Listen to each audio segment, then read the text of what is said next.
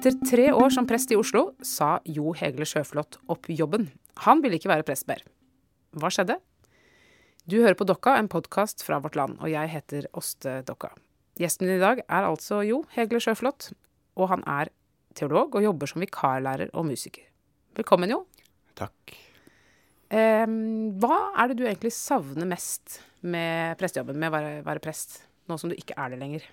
Um, å kunne snakke uten å bli avbrutt.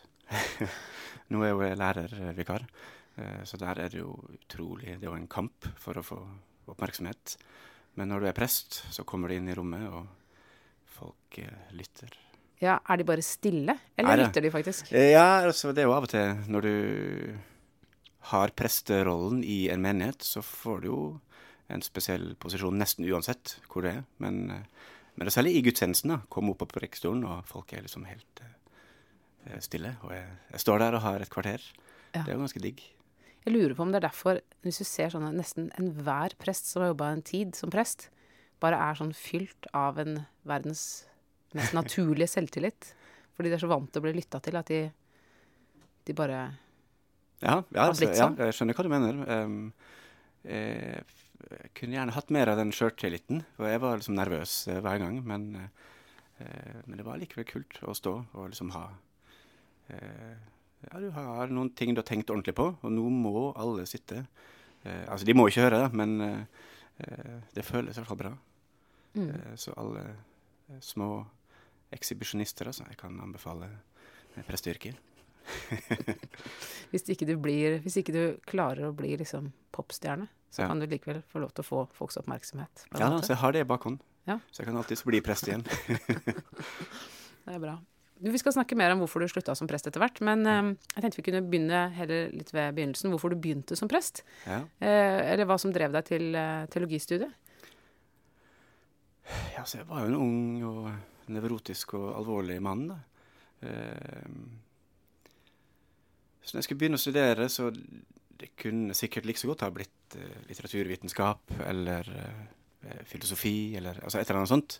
Eh, men eh, jeg vokste opp i en kristen slekt og kristen familie, og eh, som du vet, gikk jo masse i ungdomsarbeidet i Nordstrand. Så når jeg på en måte trengte å løse noen sånne konflikter i meg sjøl, så var det jo teologien som var det naturlige. Eh, Det var liksom de som leverte det begrepsapparatet da, som, jeg, som jeg trengte, hvis man kan si det. Men du hadde ikke noen tanke om at eh, det studiet skulle føre til et yrke? Altså yrke eh, Nei, vi tenkte ikke sånn på den tida. Nei, jeg husker det. Vi tok sånne ting som eh, var interessant og ga en viss eh, dannelse. Men du ble jo også værende i det studiet, så det Det var noe som holdt deg Ja da, altså jeg var jo Fast. intenst interessert, altså. Det var jo um, altså den, den konkrete foranledninga for at jeg blei veldig interessert i teologi, det var jo eh, Altså det var liksom en dag det plutselig gikk opp for meg at oi, alle mennesker, de som har levd og som lever nå, de kommer til å brenne i, i evig tid. Oh, ja. Eh, så den dagen jeg plutselig skjønte det, så tenkte jeg at oi, det var jo dumt. Um, altså litt sånn som i den der South Park-filmen, hvis du har sett den. Ja, men det er veldig lenge siden. Altså, jeg tror den kom på slutten av 90-tallet. Mm. Eh, der dør jo han der Kenny, eh, Mm. som vanlig, og så sendes jo han ut da i, i eh, kosmos. Og så kommer han først til, til himmelens port. Og så er det sånn telleverk over døra. Der er det sånn 300 kanskje folk som er i himmelen. da. Men han slipper jo ikke inn, så han fyker jo Mm. videre og ned eh, til helvetes port. Eh, og på telleverket der så ser man at det, det er mange milliarder eh, folk. Eh, og, så, og det kommer eh, 1000 til hvert eneste sekund. Eh, og da, da kastes jo han eh, inn dit. Og der er jo eh, Saddam Hussein og Gandhi og Altså alle, alle er jo der, stort Ja. Men uh, hva var det ved, var det ved Altså, du, du sa det øyeblikket det gikk opp for deg at uh, nesten absolutt alle kommer til helvete, så ville du studere teologi. Hva, hva mener du? Ja, altså da Jeg vet ikke helt hvor jeg fikk den tanken fra, for jeg har ikke vært utsatt for noen sånn uh, forkynnelse. Men, så det har vel plukka opp litt ting her og der, og satt det sammen sjøl, Men da fikk jeg jo et intenst behov for å drive og, og finne ut av akkurat det. Sånn, hvordan i alle dager kan det her funke? Og så Det tok jo ikke så lang tid før jeg skjønte at ok, det går an å, det går an å være kristen uansett, og du må ikke tro på akkurat denne eh, varianten av fortappelseslæra. fortapelseslæra. Men eh, da var jeg jo eh, ja, hooked, altså. Da, ja. da, var jeg jo inni det. Da syntes jeg det var veldig, veldig gøy. Um, ja, og du, du nevnte i stad at du har vært mye aktiv i um, Norsa menighet, og det, det, er, det, det, var jeg også, så vi kjenner hverandre fra denne perioden. Uh, og en av de tingene som jeg husker at du var involvert i, det var jo B-gjengen. Husker du B-gjengen? ja, ja, ja. Det, det var jo Kan ikke du fortelle hva B-gjengen er for noe? Ja, det var jo en sånn ung og idealistisk uh, lavkirkelig fløy av Nordstrand menighet uh, som uh, ville ta Bibelens ord om bønn på alvor. mm. ja, så det var et eller annet om å Det var en liten organisasjon? Ja, var det, ikke det? det var sånn jeg husker ikke helt om vi hadde noen statutter, altså, men eh, vi skulle i hvert fall be mer. Ja. Vi hadde sånne jevnlige bønnemøter. Ja. Så det var sikkert litt at eh, det blei plutselig veldig mye sånn åndelige greier. Jeg var med i den der B-gjengen og jeg gikk rundt og tenkte på de der uh, helvetesteoriene. Og, da Ja, det ble mye sånn litt merkelig, etter mitt syn nå, da, åndelighet, som jeg fikk et sterkt behov for å eh, altså sortere. Ja. Skjønne mer av det. Mm. Og jeg tror ikke det falt meg inn da at det gikk an å ikke være kristen. Altså det var bare sånn det eh, Sånn var det jo bare. Så ja. det var bare å finne ut altså hvilken variant av Gud er den sanne guden. Mm. Er det han uh, kjipe duste, eller er, det en, eller er det en annen? Så det var uh, teologistudium som uh, terapi? Ja, eh, altså i hvert fall Nå høres det ut som jeg var sånn der eh, nervevrak som på en flykta inn på MF. Det, det, er jo bare litt av bildet. For jeg syns jo det var veldig altså oppriktig veldig kult og interessant. Mm. Men eh, det var nok en ubevisst, i hvert fall sånn mental hygienisk målsetting eh, med å begynne der. Eh, ja. Du brukte lang tid på studiene. Eh, du ble jo ikke prest før du var godt over 30? Nei, nei. Altså, jeg slutta jo flere ganger og drev med musikk i perioder. Og så tok jeg jo musikkvitenskap i tre år på universitetet. Um, altså, jeg har jo virra noe voldsomt, da. Hit og dit. Jeg er jo en uh, ikke bare ambivalent sånn filosofisk, men uh, ustrukturert i tillegg. Mm. Og um, ja, altså, jeg hadde ikke noe um, Det var ikke selvsagt at jeg skulle bli prest. Nei, men du bestemte deg på et tidspunkt for at nå, nå går du tilbake og fullfører studiet? Ja, det var etter at uh, Maria var blitt gravid. Så tenkte jeg at ok, nå Det er altså Jos kone du... vi snakker om. ikke ja. Maria i, i Maria bebudelse. Det, det, er ikke den Maria. Nei, nei, nei. Men det, det er den Vårt Land foretrekker å ikke nevne Marias navn. Så hvis vi kan bare holde oss til min kone, som da var gravid. Hun Eh, da tenkte jeg at eh, hallo, nå må jeg bare uh, Samme hva jeg egentlig føler teologisk, må jeg bare bli ferdig med et eller annet. Ja, for du måtte ha en jobb ja. bli voksen? Mm. Mm. Men inni der så var det òg en periode der jeg tenkte ja, shit, kanskje jeg skal bli prest. Mm. Kanskje jeg egentlig passer veldig bra til det. Mm. Så det kan jo bare bli. Og da har jeg jo en jobb. Ja, ja og så, så blei du jo prest. Hva, kan du fortelle litt om uh, jobben din som prest? Jeg begynte jo i uh, Sofienberg. Um, og ble jo kasta rett ut i gudstjenester og, ja, med prekener og liturgi og begravelser og konfirmantarbeid og barnearbeid og alt mulig. Og jeg likte jo det veldig godt. Jeg følte jeg passa bra til jobben. Jeg følte egentlig passa veldig bra. Mm. Um, jeg klarte å behandle eller møte folk da på en bra måte. og jeg var liksom ordentlig interessert i de tinga jeg skulle holde prekener om. Og, um, ja, jeg er jo musiker, så jeg klarte jo, jeg berska jo liturgien og alt det der òg bra. Um, ja, så jeg følte på en måte at uh, jeg passa nesten helt uh, perfekt ass, til, den, til, den, jobben. Mm. Hva, hva, hva, skjedde da? Det- Nei, altså, Det var et vikariat da, eh, som jeg ønska å ha bare i 50 uh, Og så ble den stillinga omgjort til en 100% stilling. Og da hadde jeg ikke lyst til å søke på den, men da var det ledig et 50% vikariat i Uranienborg, så da begynte jeg der isteden. Um, og egentlig samme opplevelse der, altså. At det var Nei, det var utrolig eh, ja, fint. Og det var overraskende gøy òg, egentlig, å jobbe som prest. Det var ikke bare sånn alvorlig og meningsfullt, men det var ganske kult eh, sånn fra dag til dag. Da. Men på et eller annet tidspunkt så, så var det likevel ikke så gøy. Ja, altså um, For vi forventer jo liksom når noen liksom slutter som prest, så er Ja. det sånn derre Bordom. At det er liksom sånn Hva skjedde? Hva, hva slags uh, bot og anger og ruelse? Eller hva, er det Ja. Visste man tro av at det er en veldig sånn voldsom ting? Det høres Ja. jo voldsomt ut. Jo da, det var jo litt voldsomt òg, sjøl om em, Altså den rent praktiske foranledningen der òg var jo at den, denne stillinga òg blei omgjort til eh, 100% Men eh, Nei, jeg har liksom holdt de prekenene jeg skulle holde, da.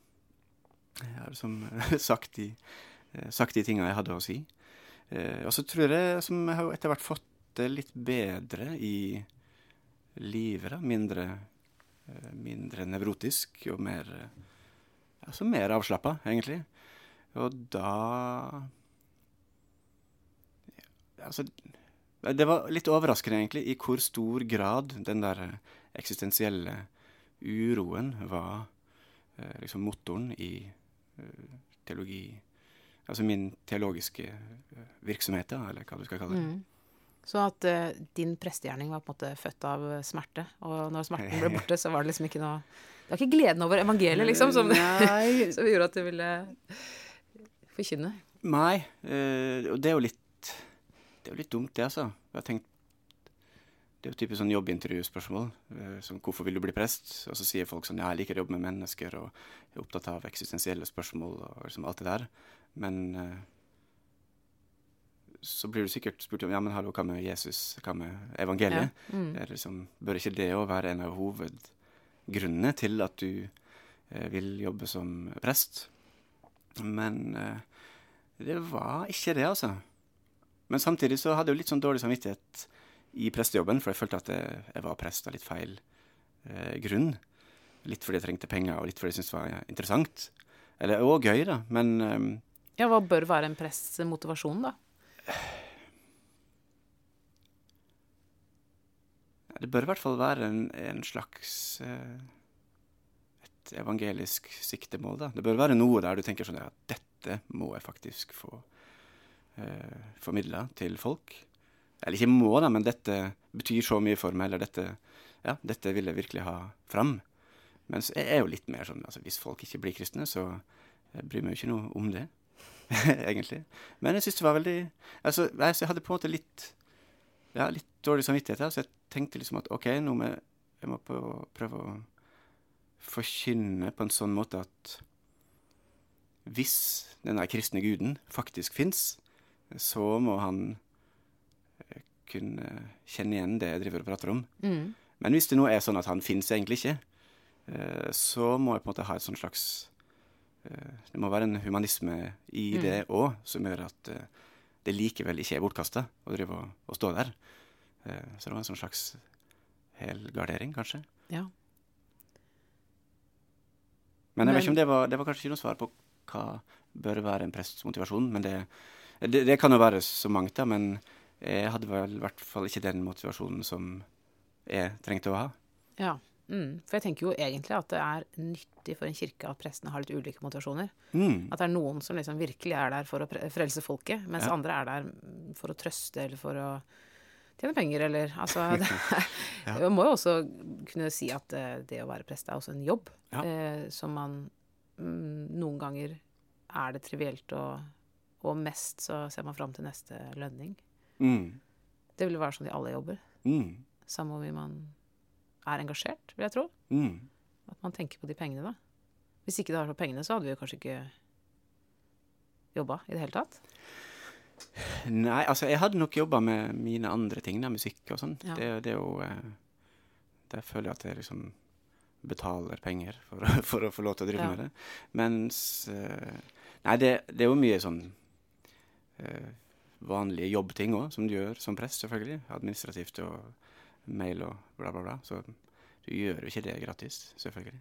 Nei.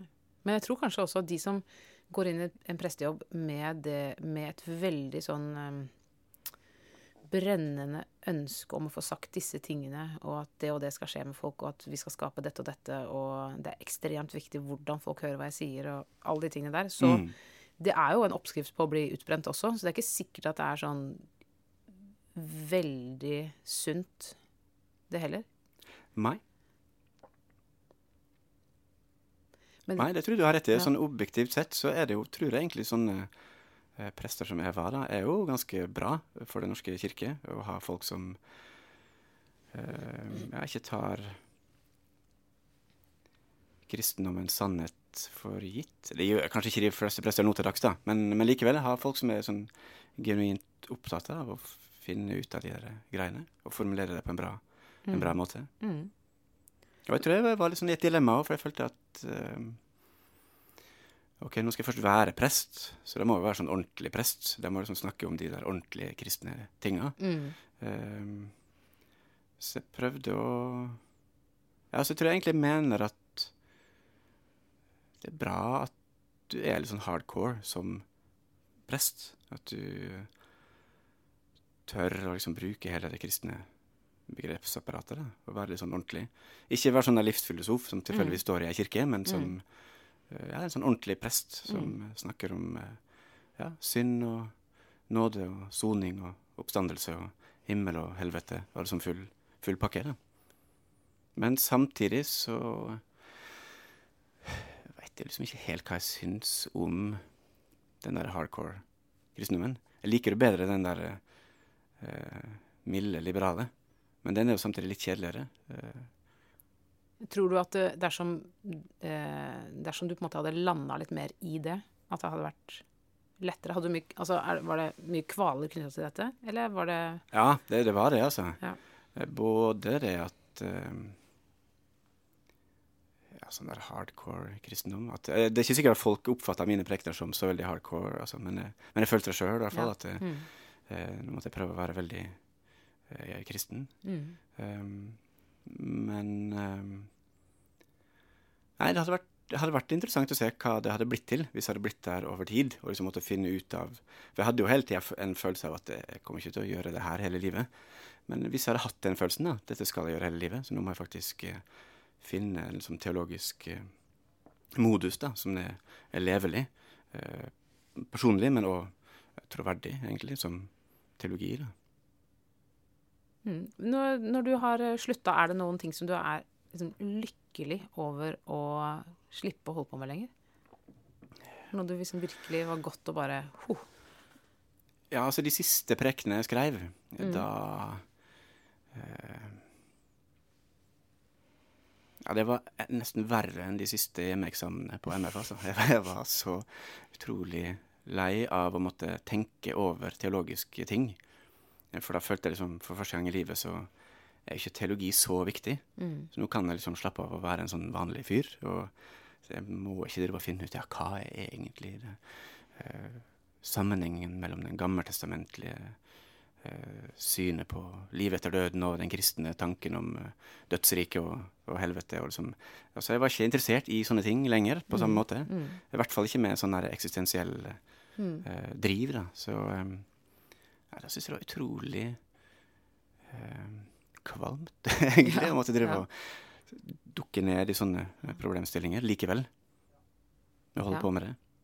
Så det var eh, Men jeg, altså, jeg er ikke der nå, eh, så nå kunne jeg godt ha skrevet en prekken Altså, men, Ja. eh, eh, men da var jeg helt eh, Jeg hadde det litt oppi halsen. Mm. Og kanskje ikke teologi i seg sjøl, men liksom min måte å drive teologi på. De tinga i meg som, som våkner når jeg setter i gang og reflekterer over sånne ting. De greiene var jeg lei av. Ja. Og I hvert fall når jeg skjønte at det, nå er det mulig å ikke være så mye i det. Det er jo en del eh, De prestene som virkelig trives som prester, Mm. eh, i hvert fall sånn som min liksom, svogerforskning tilsier, det Mm. er jo folk som virkelig elsker å være sammen med andre mennesker. Ja. de som kommer ut av en sorgsamtale og sier sånn Åh, de slapp meg inn i sorgen sin, og det var så vakkert. Og, og, og mener det, og har det veldig veldig bra i de situasjonene. At de, de henter så mye liksom, næring til arbeidet sitt Mm. i de møtene som en prest For prester snakker jo med enormt mye folk. Jeg tror Det er nok litt underkommunisert, men en prest er jo sikkert en av de yrkesgruppene i Norge som snakker med veldig mye ulike folk om ganske store spørsmål Mm. i løpet av en uke. Mm. Men hadde du, hadde du den erfaringa? At det var liksom noe som ga deg mye? Um, nei, jeg følte kanskje mer at jeg ga mye. Ja. Men uh, altså jeg ble oppslukt av det. Så i situasjonen, så eh, sørgesamtale eller dåpssamtale og sånne ting, så var jeg veldig i det. Um, men etterpå så var jeg jo ofte utrolig eh, sånn tømt. Mm. Eh, så det var ikke noe det i seg sjøl ga masse energi. Eh, så jeg måtte finne andre måter å hente energi på. Da. Ja, det kan jeg kjenne igjen fra min egen eh, korte karriere som prest. At jeg Mm. ble så liksom, emosjonelt sliten. Altså, det var Mm. ikke Ja, det var ikke liksom i hodet eller i kroppen heller, men det var bare noe med det der å stå hele tida i sånne veldig ulike situasjoner overfor andre mennesker, og skulle Mm. liksom lytte seg fram til hva som, hva som skjedde i det rommet, og, og være den personen som alle ser til når Mm. det blir stille, og altså hele tida være på sånn sosialt. Mm. Eh, og skulle bære veldig mye Mm. av samtaler og, og ting. Mm. At jeg syns det var kjempe, kjempeslitsomt. Ja. Mens jeg ser at en del andre bare er som fisken i vannet. Ja da, det, der vi er nok ikke de mest uh, ekstroverte uh, på, den, på den måten. Nei? Ehm, altså jeg fikk jo selvfølgelig et slags kick av at uh, jeg mestra det. Det føles jo bra å klare det bra. Ja. Uh, så det er jo selvfølgelig noe der som, ja, som jeg likte, siden det åpenbart funka. Men eh, eh, jeg husker det var noen ganger etter hvis jeg hadde hatt to tunge begravelser på samme dag, f.eks. Da jeg var helt sånn jeg satt og skalv nesten etterpå. Var helt, eh, helt utkjørt, altså. Mm. Men, men følte du at det var det rom for å gjøre? Eller var det bare et problem? Nei da, det, det, det var et, et rom for det, altså. Um, så jeg syns um, Altså, jobbsituasjonen rundt det var veldig bra. Um, så det hadde vært fullt mulig å, å leve med det, egentlig. Hvis jeg virkelig ville det, eh, så hadde det helt sikkert vært måter å Mm. takle det på. Da.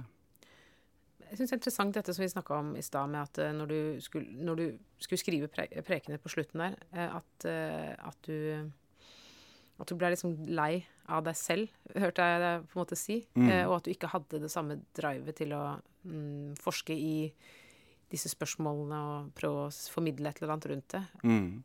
Men opplever du at liksom, din teologiske prosess er avslutta og over? Er det, er det derfor? Er det dødt for deg, på en måte? Det, har det noe med det å gjøre? Nei da, det, det er ikke dødt, altså. Men uh, liksom Jeg kom til et punkt der uh, en del av liksom noen uh, kjepphester da, var litt brukt opp. Så hvis jeg skulle finne nye ting å snakke litt ordentlig om, så måtte jeg jo ta et nytt sånn der dypdykk i meg sjøl og i tekstene. Og det Nei. Det ga meg en følelse av avsmak å skulle, ja. skulle drive og begynne med det. Mm. Men det hadde jo vært mulig. Men uh, Og det kan jo helt sikkert være mulig én gang, men uh, Nei, da var jeg så lei, altså. Mm. Um, Men jeg lurer på av og til om vi har for store forventninger til at, skal, at det skal skje noe nytt hele tida i, Mm. i det, den teologiske formidlinga. Mens Mm. f.eks. nå som du jobber som lærer, da, der sier du vel Det er vel det samme mattepensum, eller hva slags eh, fag eh, du har, som Mm. skal formidles hvert Ja. eneste år til de samme, til nye, nye folk. Ja. Så, og der er jo ikke det noen forventning at du skal gå dypt inn i deg selv og pakke ut hva geometri egentlig er, mm. eh, for å formidle det til nye generasjoner. Kanskje, Nei. kanskje man burde gjort- det mer?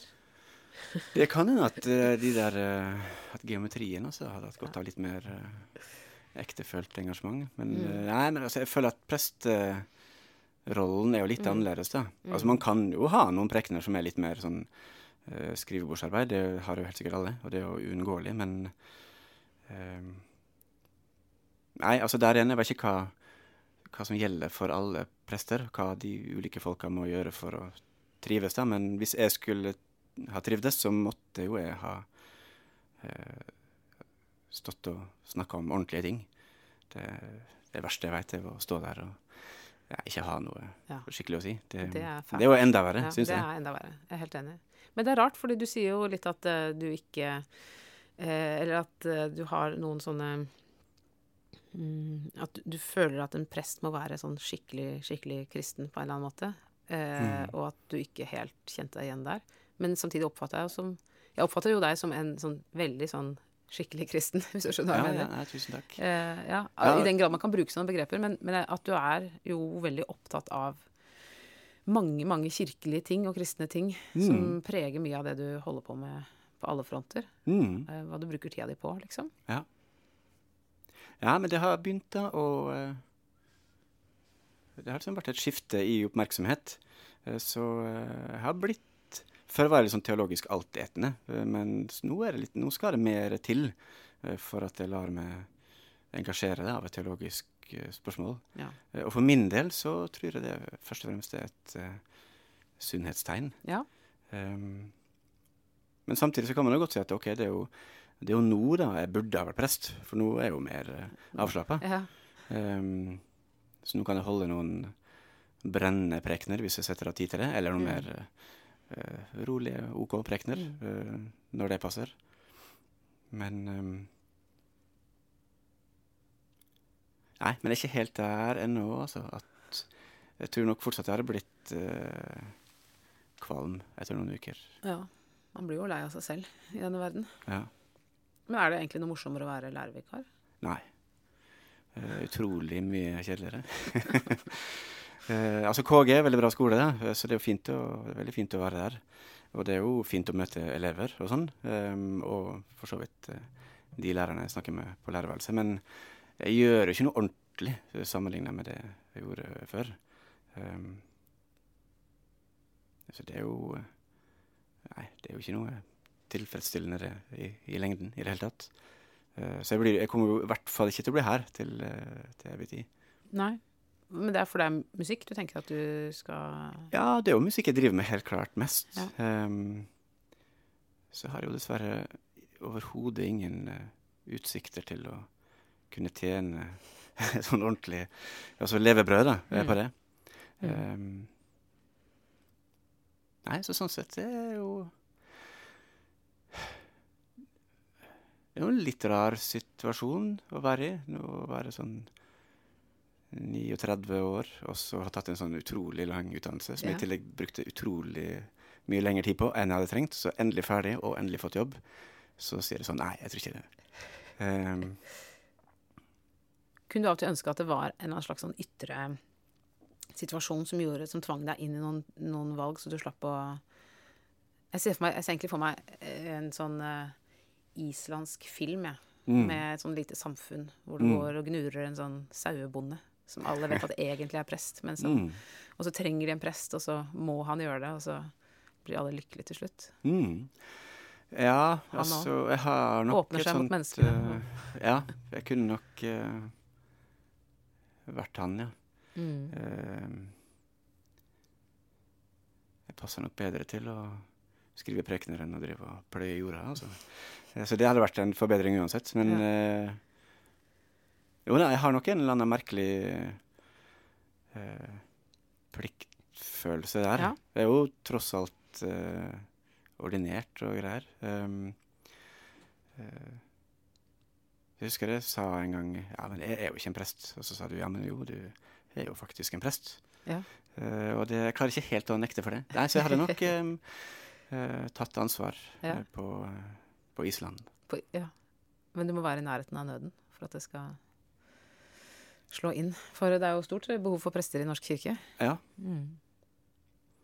ja men det, altså, Den norske kirke er jo mer sånn abstrakt størrelse for meg. da, Men uh, hvis jeg hadde vært i den landsbyen og sett akkurat de folka som trengte det, så hadde Ja. jeg sikkert eh, blitt vekka litt mer. Ja, det er liksom det ytre kallet. Mm. Men jeg tenker jo også på um, sånn, eh, motstand mot å gjøre det som man er pliktig til, eller, eh, eller det som trengs av deg. Eh, eller Ja. det da. Sånn som Harry Potter. Han er jo Mm. veldig ambivalent til den oppgaven han etter hvert skjønner er, skal være hans, Mm. og er veldig sint fordi at han har ikke lyst til å gjøre de tingene. Mm. Men han forstår at uh, hvis ikke han gjør det, så er det ingen andre som kommer til å ta den plassen. da. Ja. Og at det kan være en slags uh, mening i den uh, Ja, jeg, jeg, jeg skal ikke romantisere det, men at noen ganger så er det jo ikke fordi du syns det er så innmari gøy at du Mm. gjør en ting. Men det kan jo være fordi noen andre trenger at du gjør det. Det er sant, det. Det har jeg ikke tenkt på. At man kan, kan ha den andre. andre som motivasjon. det er jo helt sykt. Men eh, ja, det, det er noe å tenke på, altså. Um, jo da, uff ja, det er jo en grusom tanke. Tenk hvis Den norske kirke er liksom midt i Ninive. Ja, um, ikke sant? Og du bare Jeg bare Nå er jeg da snart i hvalens buk, altså.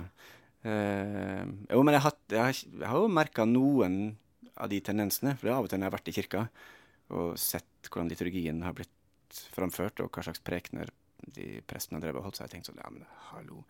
Sånn går det jo ikke an å holde på. Så da, da klør det jo i fingra. Da Ja. får jeg lyst til å eh, liksom, ja, vise folk hvordan dette, ja. dette skal gjøres.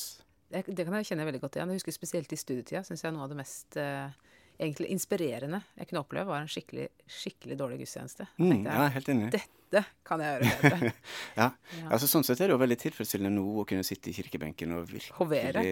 mene det ene og det andre, da. Nei, jeg synes det, Men, er, eh, det syns jeg er fælt. Mm, Jeg liker egentlig best å slappe helt av mm. hvis jeg sitter i kirkebenken. Da, men, det, men det rykker jo i eh, en eller annen muskulatur, altså. Ja. Når, eh, når jeg ser sånn eh, dårlig eh, prestehåndverk. Mm. Da blir jeg irritert. Jeg merker at jeg kan liksom ikke helt la være å ha lyst til å overtale deg til å vende tilbake til prestejobben. Ja, nei, eh, du, takk for det.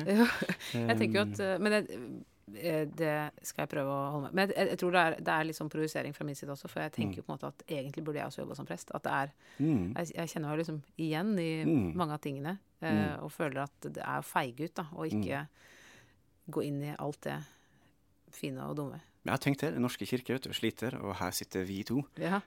To prester som ikke er prester. virkelig Ja. Ja. Tror du at du kommer til å komme tilbake noen gang?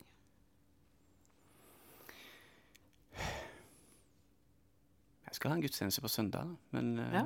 eh, Så jeg tar jo noen sånne frilansoppdrag. Uh, men jeg veit ikke. Det kommer jo litt an på ja, hva som skjer med musikken. Jeg kan jo alltids uh, først mislykkes sånn grovt som musiker, og så bli en sånn uh, bitter prest. Ja, Uh, Det er flott. Nei, nei, nei men jeg, jeg tror det, det kommer an på hvordan jeg takler den derre uvissheten. Altså, ja Før så syns jeg jo hele det spørsmålet Fins Gud, fins ikke Gud?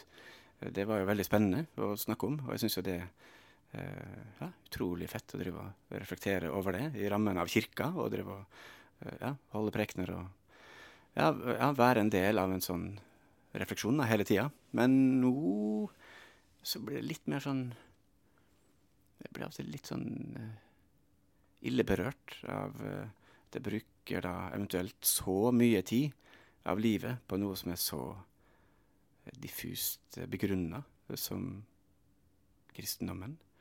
Det er liksom så veldig store eh, det, det, det føles som pretensiøst, da.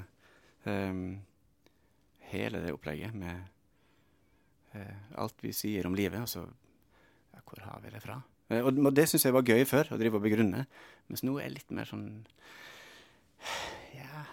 blir litt flauere på Mm. egne vegne. Mm. Um, Samtidig som jo kirka jo er alt annet enn diffus. Den forholder seg jo til konkrete menneskers konkrete behov, og mm. til å være et fellesskap for folk og Ja da, Ja. så jeg syns eh, sånn sett så det er ikke noe vanskelig akkurat de tinga du gjør som prest, er jo ganske greit, fordi eh, ja, rollen er så tydelig, og du, de tinga du da leverer, er veldig gir veldig mening i situasjonen, men det er mer sånn etterpå, når de liksom i selskapslivet må drive og si 'jeg er prest', og så bare 'å, er du prest', ja. Og så må du drive og ja, 'Hvordan kan du være kristen?' og 'Tro på en gud når sånn og sånn', eller Ja. eh, Men det må, du sier ikke det lenger, altså? Du slutta å si at du er prest? Eh, ja, nå Ja. sier jeg at jeg er eh, lærervikar. Ja. Ja, og det, og det er ganske deilig, å slippe å ta ansvar for eh, ja, de der store spørsmåla. Det, det, det er jo deilig å tenke på det. Altså, det er jo første gang i livet som jeg kan, altså siden i, i voksen alder, da, der jeg kan bare helt for min egen del fundere på sånne ting, men uten å være en del av et teologistudium eller en prestejobb. Da. Så det eh, Jeg trenger sikkert i hvert fall litt tid på å bare være en sånn vanlig jo, og se hva slags eh, type tenkning som faller meg naturlig da, når jeg ikke trenger å, å forsvare det i forbindelse med en eh, rolle. Da. Så om ti år så kommer du tilbake og danner ditt eget trossamfunn?